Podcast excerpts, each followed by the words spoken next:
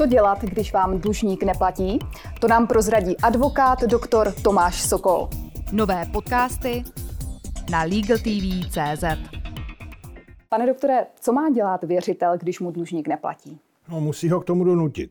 Takže primárně, pokud tedy jde o skutečně nějaký věřitelský vztah, to znamená někdo někomu dluží peníze, způsobil mu škodu, půjčil si od něj, eh, nechce vrátit, nechce zaplatit, tak v prvé řadě je potřeba obrátit se na soud a získat takzvaný exekuční titul. To znamená, to je rozhodnutí soudu, ať už platební rozkaz nebo posléze rozsudek, podle toho, jak se ta druhá strana brání urputně, který je tím exekučním titulem, stane se pravomocný. Soud pak pak, je-li to skutečně ten vztah, jak vy říkáte, věřitel, dlužník, není tam žádný problém. Soud rozhodne, že dlužník je povinen zaplatit věřiteli určitou částku a pak dochází k té druhé fázi, kdy tedy už i ten, kdo předtím chtěl tvrdit, že tedy nic nedluží, že nemá žádné povinnosti, tak teď už bezpečně ví, že je máno a pokud je stále ještě nechce eh, zaplatit, pokud tedy nechce dostat své povinnosti, nezbývá než podat návrh na exekuci. Kdy tedy může vymáhat eh, pomocí exekuce?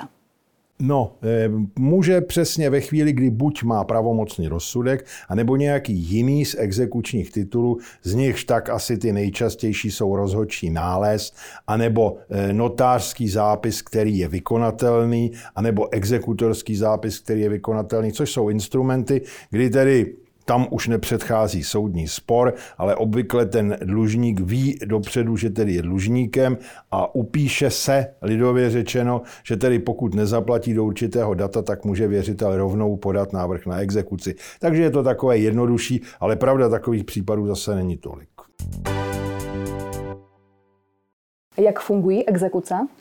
Eh, no, kdyby jim v tom, eh, kde kdo nepřekážel nebo neskoušel překážet, tak bych řekl, že fungují v podstatě velmi dobře. Rozhodně fungují lépe než před nějakými 20 lety, kdy tedy se přistoupilo eh, ke konstrukci přijetí exekučního řádu a kdy tedy ta vymožitelnost, jak jsem si kdysi přečetl i ústy jednoho soudce, byla díky liknavosti soudů, tomu výkonu rozhodnutí, který prováděli soudy, velmi špatná. Takže to se významně zlepšilo a díky za to exekutorům.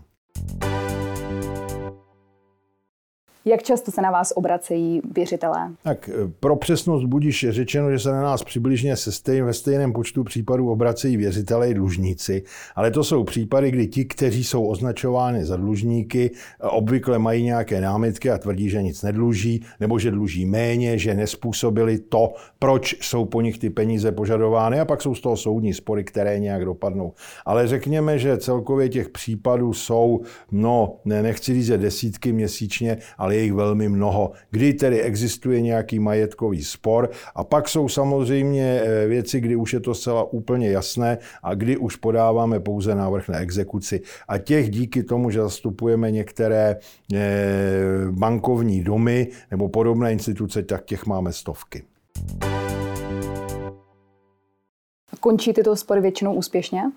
Tak ty spory, které jsou zahajovány z titulu pohledávek těchto bankovních ústavů, tak ty, skon, ty končí skoro bezvýhradně úspěšně prostě proto, že to je seriózní práce, ty smlouvy jsou prostě sepsány tak, jak mají být a tam to jde už tedy tak říkajíc rovnou potom do exekuce, protože to soudní řízení je velmi krátké, tam ti dlužníci, oni se většinou ani nedostaví, oni velmi dobře vědí, že tedy jak si dluží, ono se hovoří o tom, že jsou chudinky eh, v dluhové pasti, ale to jsou nesmysly samozřejmě, takže tam je to, tam je to stoprocentní. No a v těch případech, kdy jde o majetkové spory, to se takhle vůbec nic nedá, protože jestliže někdo tvrdí, že mu někdo druhý má zaplatit za škodu, kterou mu způsobil a on říká, že škodu nespůsobil, no tak je z toho regulární soudní spor, který může trvat poměrně dlouho a tam je to tak 50 na 50.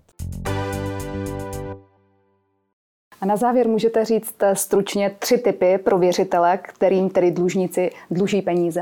No, ten první typ je ještě než se stanu věřitelem, tak bych měl být opatrný, což jde tam, kdy tedy je to právní vztah, který je, vzniká se souhlasem obou stran. To je typicky, když tedy ten věřitel je tím, kdo půjčuje peníze, poskytuje úvěr, no tak tam samozřejmě to je věc maximální opatrnosti při výběru toho, komu ty peníze půjčují. Pochopitelně, pokud jde o věřitele, kterému nárok vznikl v důsledku tomu, že mu třeba druhý neplatí výživné na děti, no tak tam není co si vybírat, tam už je to jenom čistě o určité důslednosti, obrátit se co nejrychleji na soud a co nejrychleji také exekuovat.